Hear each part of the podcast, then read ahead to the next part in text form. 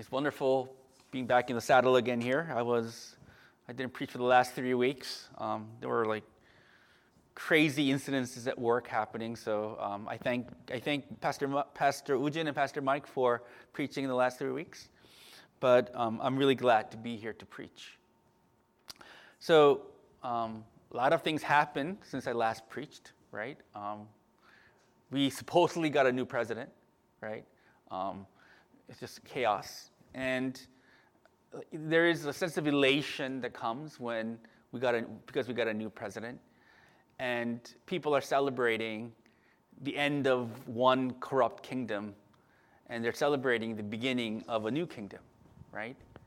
And so, the, so since the election, and especially because I'm doing my quiet time on the historical books of the Old Testament, um, the kingdom of God is, is kind of on my mind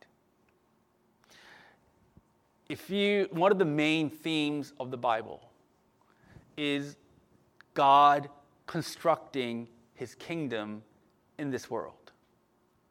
It, the very overview of the Bible is about the construction of the kingdom of God in this world. In the Old Testament, right, God constructs his local kingdom through the, through the nation of Israel. God created Israel, God through, you know, through Abraham. And God set a, set a geographical location for his people, which is in the land of Canaan. And a lot of the Old Testament, historical books of the Old Testament, is about God constructing his local kingdom through Israel in this world. He does it by going to war with all the nations that occupied God's promised land. And God, through, you know, um, through Joshua, through the judges, through the kings, um, God construct his nation in Israel. But that local nation of Israel is just a foreshadowing of the greater, like, of, of the greater nation that he's going to establish in this world. The, the purpose that Jesus has come into the world. The reason Jesus came into the world, did his work, did his um, saving work, is so that the kingdom of God will be established here on earth. The moment Jesus arrived, the kingdom of God, the more expansive kingdom of God, started to, started to occur in this world. And even now, the kingdom of God is being expanded in this world. Christians are kingdom workers, which means king, Christians God has called to be part of the expand, expanding work of his kingdom in this world. If you are a Christian, you are a builder of his kingdom in this world. I know a lot of us have a very, I don't know, like a consumer type of view of God, right? We want God to edify us, provide for us, right, to make our lives more bearable in this world. That, that's most Christians, I think, view God that way as someone who assists them, right, in, in, in, in making this world better for themselves. But that's not how the Bible describes the role of a Christian. If you are a Christian, you are part of the builder, you are, you are a builder of the kingdom of God. How does God build his kingdom in this world? He builds his kingdom not through wars and, and, and, and armies like he did in Israel's time, but God builds his kingdom through the proclamation of his word. Paul in Ephesians 6 says, the weapons that we use against the kingdom of darkness, of rulers, of demons, is we don't use, right, flesh and blood means. But the weapons that we use to fight the enemies to build God's kingdom is the Word of God. Christians are become kingdom workers as we proclaim God's truth in this world. Embrace, for example, is God's kingdom post in Fairfax Station, Virginia. In this kingdom post, God is God's kingdom is expanded as our church preaches the gospel to the community. Kingdom of God is not only expanded through the preaching of God's word in the local community, through the local church. But kingdom of God is also expanded as we, the church, become healthy, as we build up.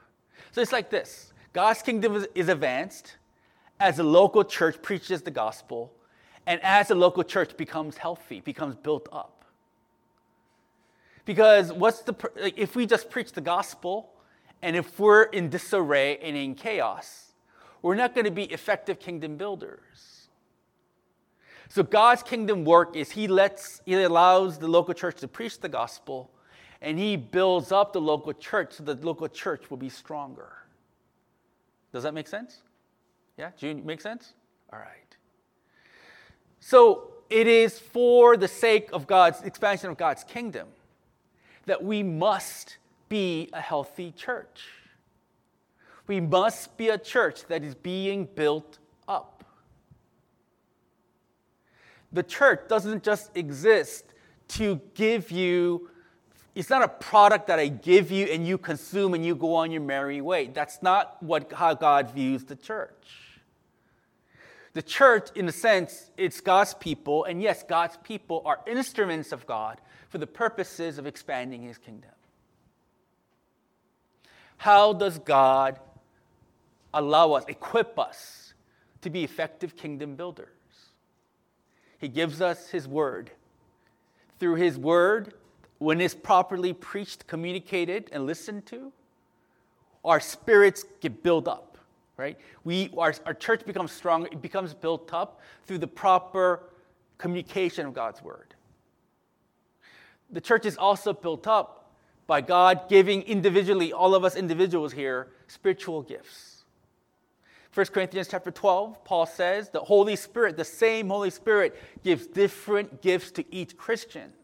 And the reason why he gives different gifts to each Christian is so that you will use your gift, so that we will become strong, so that we will become effective kingdom builders for God.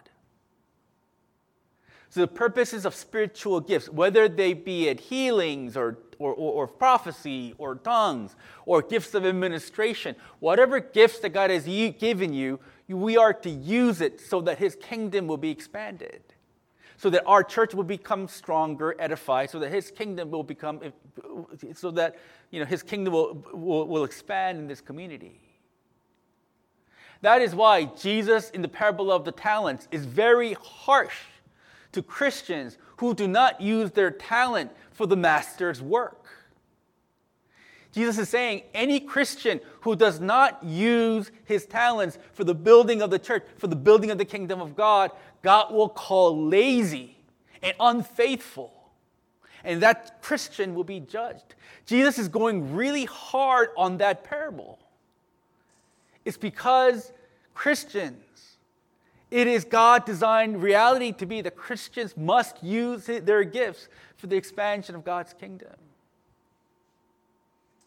The church is not just a place of worship, although it is. It is a place where we must mutually edify each other. I'm going to say something really harsh, but so, so let me do it in a very nice way, right? Not to offend anyone. What was I trying to say? If you are truly, like I'm smiling, if you are viewing this place just for the sake of you getting your religion on, and if you're not contributing, then you're not being a faithful steward of what God has given you. And you are, you are not living in accordance to the will of God. If you think I'm, I'm, talking about the Christians, not non believers. I think there are people who are unbelievers who are watching this, and unbelievers, if you're here, I'm really glad that you're here. But for those of us who are, who are professing Christians, if you are not working to edify our body, then you are living contrary to the will of God. We are called to edify each other. That is why God has gave you your spiritual gifts. That is why God has given you one of the main reasons why God has given you your job. It is so that through your job our church will be edified. You are called to edify the body with the gifts that God has given you. The Corinthian church, they were crazy gifted. They were, they were just, they were just blessed with miraculous gifts of the Spirit. Some of them could heal. Some of them could prophecy. Some of them could preach in, um, uh, pray in tongues. God has bestowed that church with many blessings, spiritual blessings. But the problem with the Corinthian church is that rather than using their miraculous spiritual gifts to build up the church, they were using their gifts to demonstrate how special they were. They were using their gifts as self promotion, self expression, rather than edifying the church. One of the ways in which they were misusing their gifts is a gift of tongues. Some Christians, the Holy Spirit gave them this miraculous gift of speaking, and praying in tongues. But the problem is, rather than praying in such a way that will edify the church, all, many of them who, ha- who were gifted with this gift were too busy demonstrating that they had this gift to show other people that they had it rather than edifying the church with it.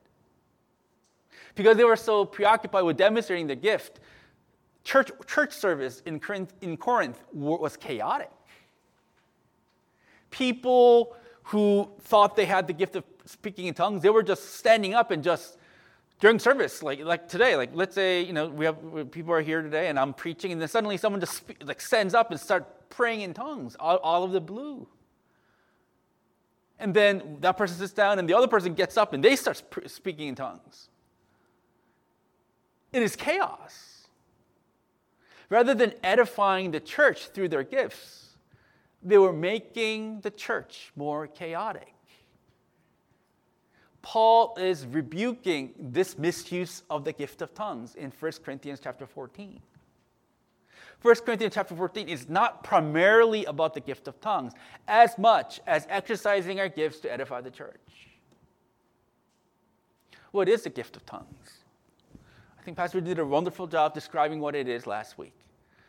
But as a rehash, right? I think Pastor, and I, Pastor Woody and I kind of have a little bit differences of opinion what tongues are, right? Um, but tongues in, if you, the word tongue means language, right? So the gift of tongues is a language. It's, it, I don't think it's, it's, you know, like unintelligible babble. I don't think that's what tongues is. When I was in college, I thought I had the gift of tongues. Because every time I played, prayed when I was in college, when I was a young, foolish man, right, I would pray like this. It doesn't sound like language to me. I think it's just, just expression of just words just like sound coming out of my mouth because I was ecstatic when I was praying. I don't think tongue is like that. I think tongues is a language. It's either it's a language that you have no prior knowledge of, but you start speaking. Example that I can give you is there's this uh, charismatic teacher uh, named Ken Fish.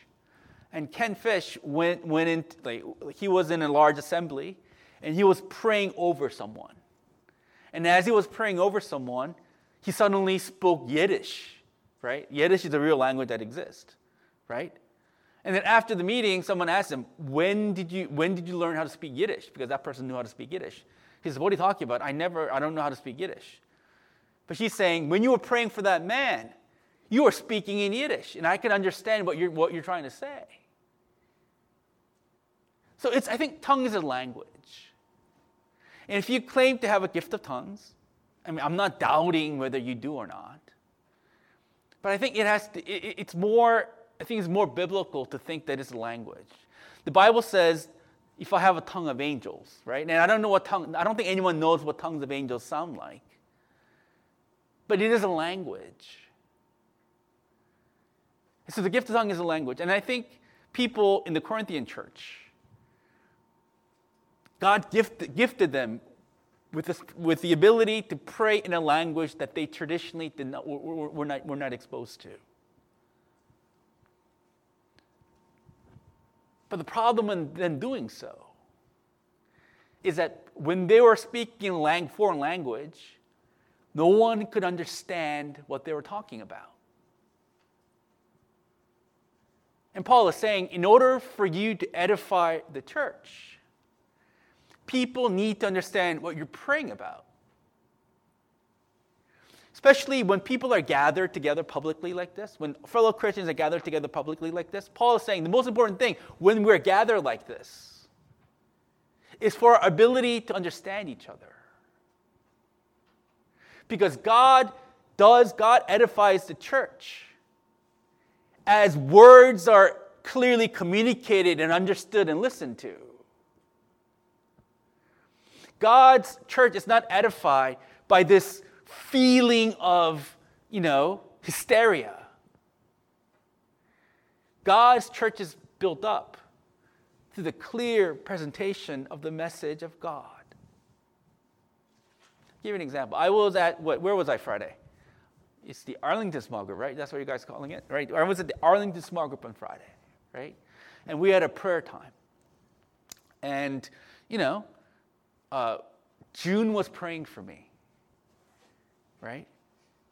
And it's like when, when June was praying for me, I go, oh, I feel so lifted up, right? I felt so uh, not loved, right? What was the word? I felt convicted.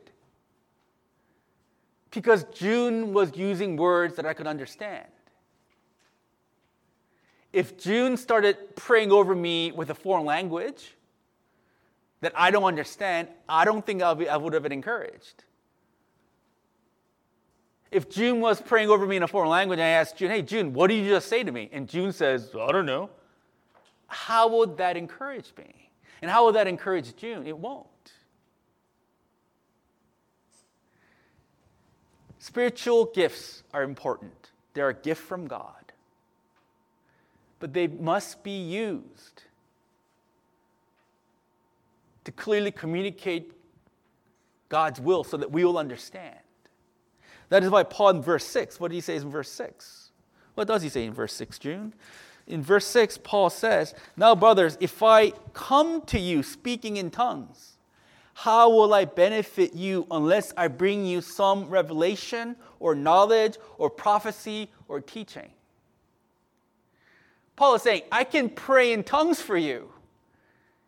But if I don't communicate revelation or knowledge or teaching to you, it's not going to benefit you.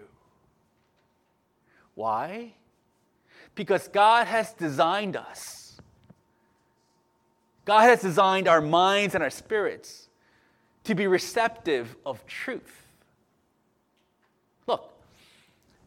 How, if, you, if you're a Christian, how did you become a Christian? You heard the gospel of Jesus Christ being communicated to you by the language that you know. Most of you were communicating, all of you, I think.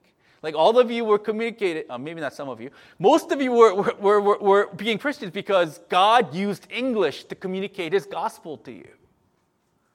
Some of you are Korean. Maybe you became a Christian, right? But you were in Korea and someone communicated the gospel to you in Korean. Therefore, you understood who Jesus, Jesus was, Jesus is, who Jesus is. Same Jesus. We all become like followers of Christ because God communicated his gospel in the, in, our, in, our, in, our, in the language of our mother tongue.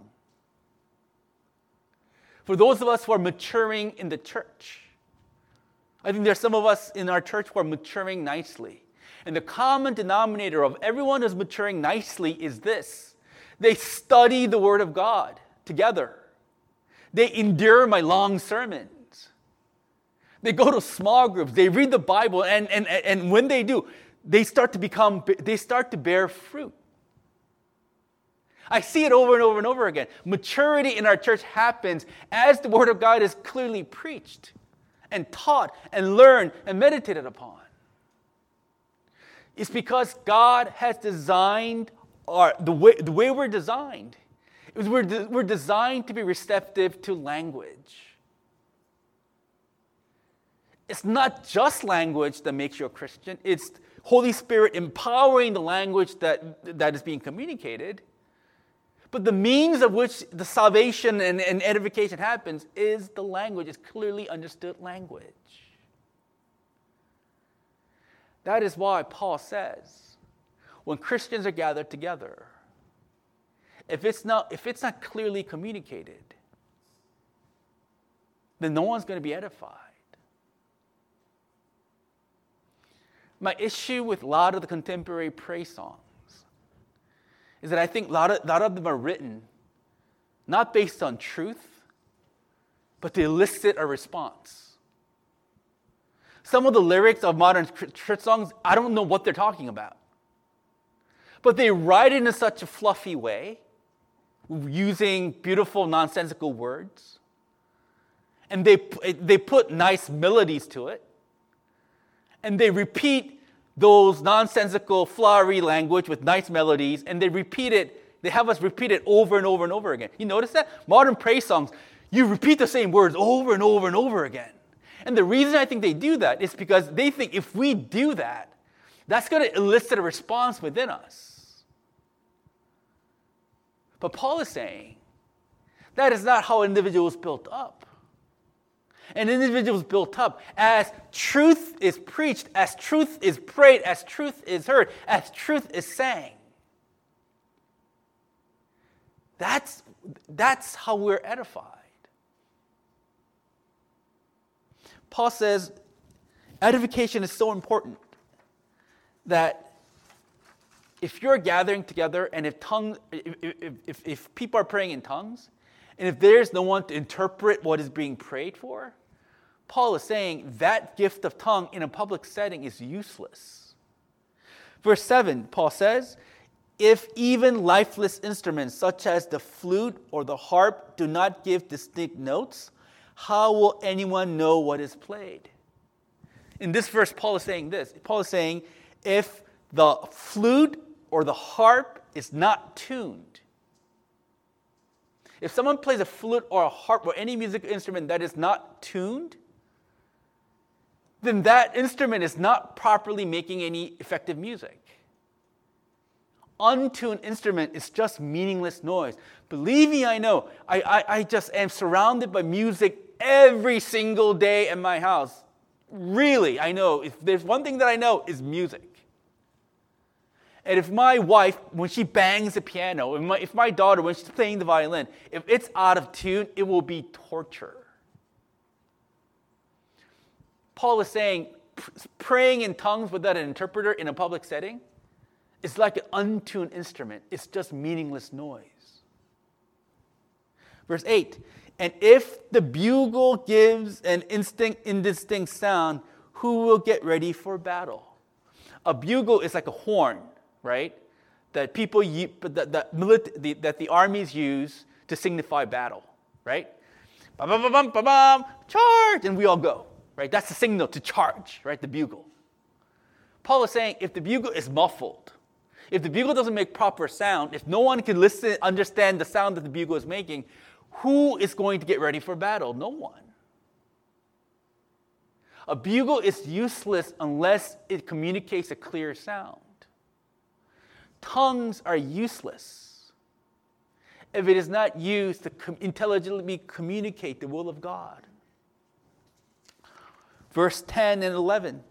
These are doubtless, there are doubtless many languages in the world, and none is without meaning.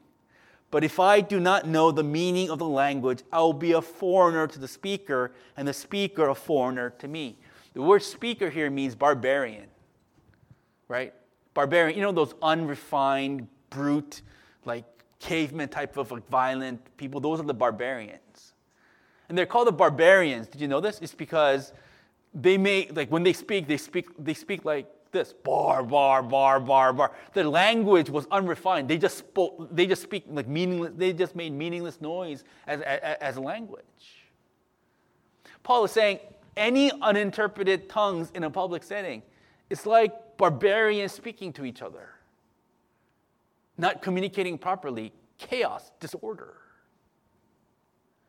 once again paul is saying any unintelligible prayer when people are gathered together, if it's not clearly understood what is being prayed for, it is useless. Paul is not diminishing the importance of the gift of tongues. Verse 18, Paul says, Paul thanks God that he prays in tongues more than any other person. Paul in verse 18, he's saying, I have the gift of tongues more than any, any lot of you. If there is number one tongue praying person, that would be me. But Paul says, in the public setting, when Christians are gathered, I would rather pray in five intelligible words than praying tongues when we're gathered publicly. Paul is saying, if I have the gift of tongues, I can exercise that gift. I can speak in a language no one understands if I am by myself. When I'm by myself, praising God, praying to God by myself, I can use this tongue. I can express myself like with the gift of tongues. But if people are together, I will pray, I would rather pray with five intelligible words than 10,000 tongues. That is why in Embrace, the way we pray, it's not, doesn't, from the outsider, I don't think it looks very powerful. Because the way that I'm trying to design a ministry is when, we're, when, we, when, we, when two or more people are coming together and praying for one another, I would much rather have us pray for one another in a language that we can all understand rather than you know, praying in a manner that is emotional and ec- ecstatic, but, but uh, people have no idea what, to, what, like, what, what, what we're saying to each other. When I was younger, I thought prayer meeting has to be like very intense, right? I, I thought prayer meeting has to be long and intense and passionate when people are gathered together. And there's nothing wrong with passionate prayer meetings, but with 1 Corinthians 14, I realize this more important than the passion of the prayer meeting is what is communicated during that prayer meeting. That is why when we pray for one another, we use words that we can understand to conform to the instruction that Paul gives. Paul, once again, in verse 12, says, so, with yourselves, since you are eager for the manifestation of the Spirit, strive to excel in building up the church. Corinthians were, most Corinthian Christians were from a pagan religion, right? They are used to the type of worship where a lot of like ecstatic things happen. Right? The way you know many cults is that the way you, the, one of the key defining features of, of cults is cults put a heavy emphasis on seemingly supernatural occurrences, right? So, like, you know, one of the cults that I know, they're really into like holy laughter, right? I think there's part of the psalm that says, like, I will sing joy, I will laugh joyfully before the Lord or something. So they take that Bible verse literally. So during church services, everyone starts laughing because they think laughing like this is a demonstration that they're close with God. It's crazy. Right? Some other cults I know, they have like healing, healing tunnels where like Pastor Eugene and I will make, you know, hold our hands and make a, make, make a little tunnel. And if you pass by the, uh, the, the pastor's tunnels, you get naturally healed. So cults, they're really, they're not, they're not just satisfied with intelligible communication. They want some demonstration of supernatural manifestations, similar to the Corinthians. Corinthians, when they were doing pagan worship, right, like they're like the chief temple priest, when they, when they were presiding over worship, they started like demonstrating this ecstatic experience. For example, like when they were like leading worship, they go, oh, oh, I feel the power of like Zeus coming within me. Oh, and they were like demonstrating, they were doing some weird things. Because pagans thought that if God was with them, he will surely show signs that, he, that they are with him through these supernatural ecstatic experiences. And that is why the Corinthian people, when they were speaking in tongues, thought that, that the fact that they're speaking in tongues is a demonstration that God is with them.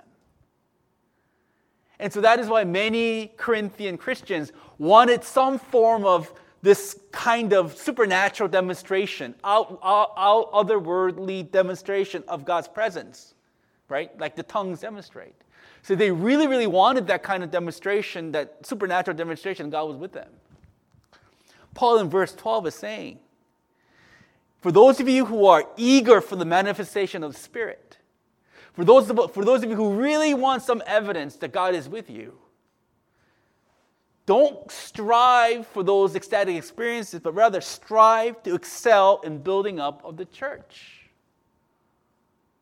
Rather than striving for those spiritual natural occurrences, strive for the ability so that you can intelligibly build up the church.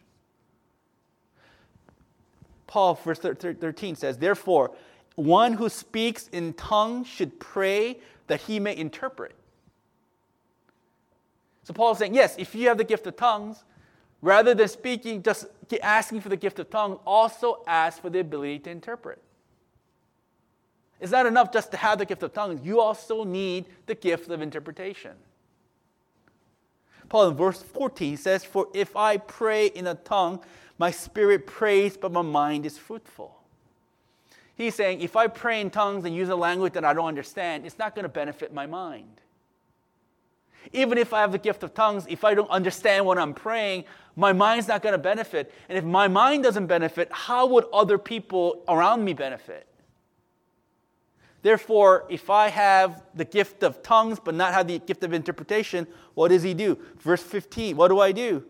What am I to do? I will pray with my spirit, but I will pray with my mind also. I will sing praise with my spirit, but I will sing, sing with my mind also. He's saying, but the word spirit, he means like emotions. He's saying, if I have the ability to pray in tongues, pray passionately in tongues, but if I don't have the gift of interpretation, I will use that passion that I want to pray in tongues. I will channel that passion into in, so that I will so that I will use words so that my mind can understand and so that other people can understand. Rather than just passionately following my gifts. If other people around me, I will channel that passion into, so that I will be able to pray and sing in a way so that, so, so that other people can understand me. Because that is the way that other people benefit. Verse 16. Otherwise, if you give thanks with your spirit, how can anyone in the position of an outsider say amen to your thanksgiving when he does not know what you are saying? Paul is saying, let's say you are praying in tongues, but if someone doesn't understand what you're praying, how in the world is he going to say amen to you? What does the word amen mean? Do you know? Amen means, it, it, it means, um, so be it or it means I stand on the truth of what is being said. That's what amen means. The word amen is from, like, it, it, it, it, I think it's truth claim. So when you say amen, you're saying, so be it, or I agree with what you are saying. I stand on the truth of what you are saying. How can anyone say amen if they don't understand what you are saying? Paul says, therefore, Gifts are great. But when you're gathered together, use it so that other people will benefit. Use language so that other people will know the will of God. I'm making fabulous time. I'm very proud of myself. I'll give myself five more minutes. That is why, because building up other people is so important. Paul in verse 6 in last week's verse, last week's chapter, Paul is saying rather than desiring gift of the tongues, desire the gift of prophecy. What is prophecy? Prophecy for people like John MacArthur, who believe there are no, there are more, there are no more supernatural spiritual gifts. John MacArthur defines prophecy as preaching, as teaching. Uh John MacArthur is saying the will of God is complete, is, is completely revealed to us through the Bible. So John MacArthur is saying prophecy, modern day prophecy, is teaching and learning about the Bible. But the problem with this statement is if prophecy is same as preaching, then Paul is contradicting himself when he says everyone should give strive for the gift of prophecy, which includes women. And we studied before in chapter 11 that Paul does not allow women to be preachers during public gatherings. So if Paul just meant prophecy as teaching, the Bible, then Paul is being inconsistent with his, with his teachings. So I think prophecy is more than preaching the, God, preaching the Bible, right? Someone says, someone like John MacArthur, John Piper says, prophecy is like an instant message that God gives to a particular situation. Right? I think that's what Pastor William referred to last week, like lightning. It's like, like when you're going along, certainly God reveals some truth to it. I think that's what John Piper is saying. I think that's true. Right? But the problem with this interpretation of prophecy is that Moses, for example, right, wrote the Old Testament without, I don't think it, it just suddenly came like this, right? Like, he used other sources, to, and, and, and, and Moses writing the Pentateuch, Genesis, is prophecy, right? So it's not just lightning in the bottle. I think that it, it involves, it, it is part of that, it's true, but it's not all of it. What is prophecy? I think I like Alistair Begg's definition of prophecy. Alistair Begg is saying prophecy is expressing, teaching the will of God. He's saying, and the will of God demonstrate, he's saying, teaching people and dealing with people through the Word of God, the will of God revealed in Scripture. John MacArthur is right. The Bible is a full revelation of who God is. And Alistair Begg is saying what prophecy is, is using the Bible, using God's will, during, in the public preaching, right? But also using God's word when we fellowship with one another to steer each other, right? To st- when we gather, to steer, steer each other in accordance to the revealed will of God. That's what prophecy is. The ability to understand the Bible and to steer people as we go through life together, still steer people's lives based on the revealed word of God. I'll give you an example. My daughter, God bless her, right? Um, she's having a hard time struggling with learning online, right? And, you know, she didn't do well in one of those courses that she should be doing, right? And she got a very low grade. And we're used to Caleb, superstar, right? Like, you know, we got, like, my, my, my wife gets really mad when you get like a B plus, right? right? Once he got he gave me a 96 on a math test, and I go, hey son, where do the other four points go, right? We didn't have to tell him to study. He has a natural Lee family work ethic that he studied. I didn't have to worry about him. But Charlotte is a different person. And so when she got this grade, I go, what in the world? And I kind of lost my cool. And she became really sad and started crying, right? you know, and then I'm a good dad, right? So, you know, we had, you know, after things calmed down a little bit, at, at night, we, we, I had a powwow with her, right?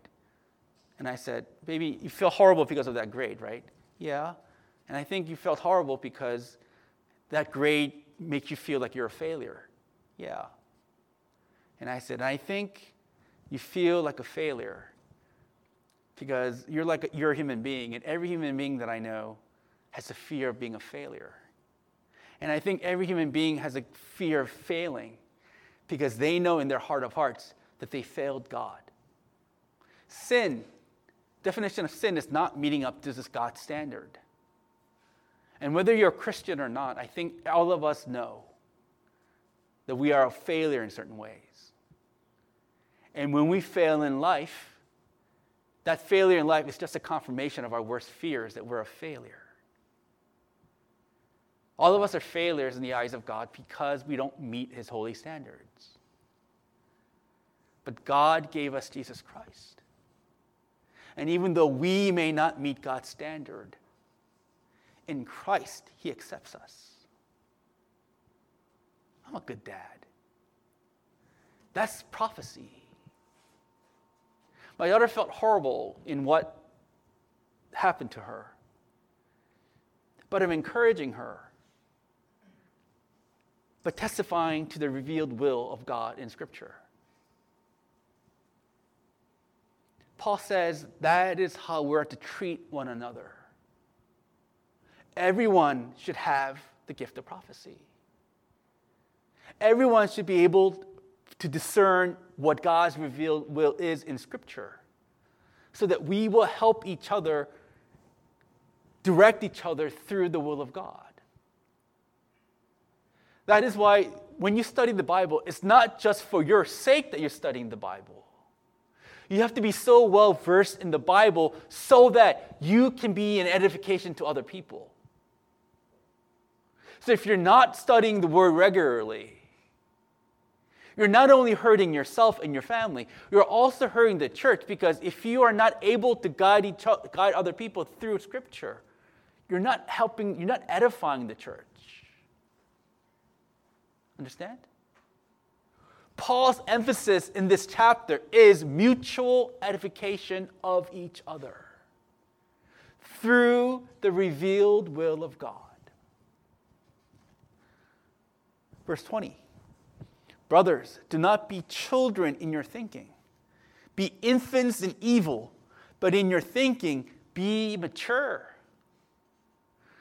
The word infant is used to mean immaturity. So Paul says, do not be immature in your thinking. Be immature in the way you do evil, right? But be mature in the way you think. Paul is saying, don't be pros at doing evil. Be pros in mature thinking. I think that's a good call for all of us.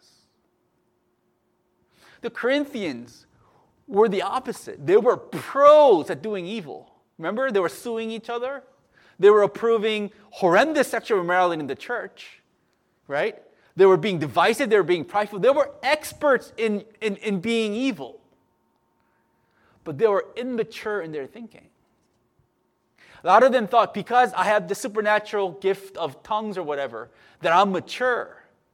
Even though I am a pro at doing evil, because I have these spiritual gifts, that makes me mature. Paul says, no. Supernatural spiritual gifts, your talents do not make you mature. Your mature thinking is indication of your maturity. How do our thoughts become mature? Study the revealed will of God. Build each other up. As you study, build each other up with the words that you know. When, uh, when someone needs your help, go to that brother or sister and guide them through their lives based on the Word of God. That's how the church matures. That is what, what you and I are called to do for each other. When we build each other up like that, God will use us as mighty instruments for the expansion of his kingdom. If we do not do that for each other, then we are not going to be a powerful instrument for him. Let us pray. Father, we confess, Lord, that we still have a very dangerously immature way of looking at church. A lot of us still believe the church exists for our benefit. Which it does, Lord. It does exist for our benefit because our spirits and soul live when we, listen, when we worship together and, and, and we become joyous, Lord. We become sane when we are gathering together on, and worshiping together and listening to your word. So there is a sense that it's true. Church exists for our benefit but it is more than our benefit. Church is also a calling, a calling to mutually edify one another.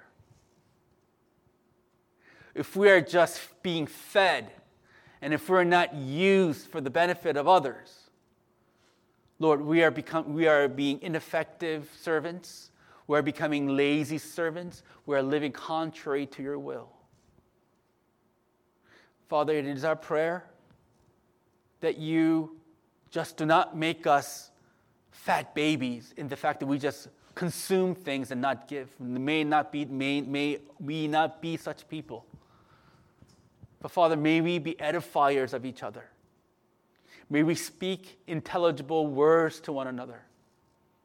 May we study the Bible not only for our sake, but for the sake of the, our brothers and sisters. Use us as, an encourage, as, a, as instruments of encouragement for one another. I know many of us want to not get involved. And, and, and, and this pandemic, Lord, is, is certainly gives us an excuse of not getting involved. This pandemic is certainly giving us an excuse, Lord, of, of shutting people out of our lives. But Lord, that is great sin. That is not living, con- that is not living consistently to your will. Let us not pull away. Let us get, get, get more involved. But, the, but just being involved is not enough. We need to learn from you every day so that we can share with one another what we learn from you. So may we study your word out of a sense of not only for ourselves, but for the love of our brothers and sisters in Christ. Father, we, as I was, as we, a lot of us, even though we're not a big church, much tragedies have happened to our group, to our church in the last, this year. There are parents who are diagnosed with incurable diseases. There are, there, there, there, there, there are parents who suffered accidents and who are just who are recovering. There are people, there are parents who have passed away, loved ones who have passed away all this year. And we don't know why, Lord, that these things are happening to our congregation. But Lord, we recognize, Lord, that our hope is beyond the corners of this world, that our hope lies with you. So I pray for Olivia and her family. I pray for continual healing upon her mother. May Olivia and Phil be the encouragement to that family. I pray for Sungbin's father's healing. I pray that you will heal him as he goes through different kind of med- like treatments. I pray that you will heal him. I pray that you encourage those of us who have lost loved ones. I pray that you encourage those of us who are unemployed. I pray, Lord, that may the truth of your word, truth of your presence, may you speak to these people so that they will be comforted by you, your truth. All these things in Jesus' name we pray. Amen.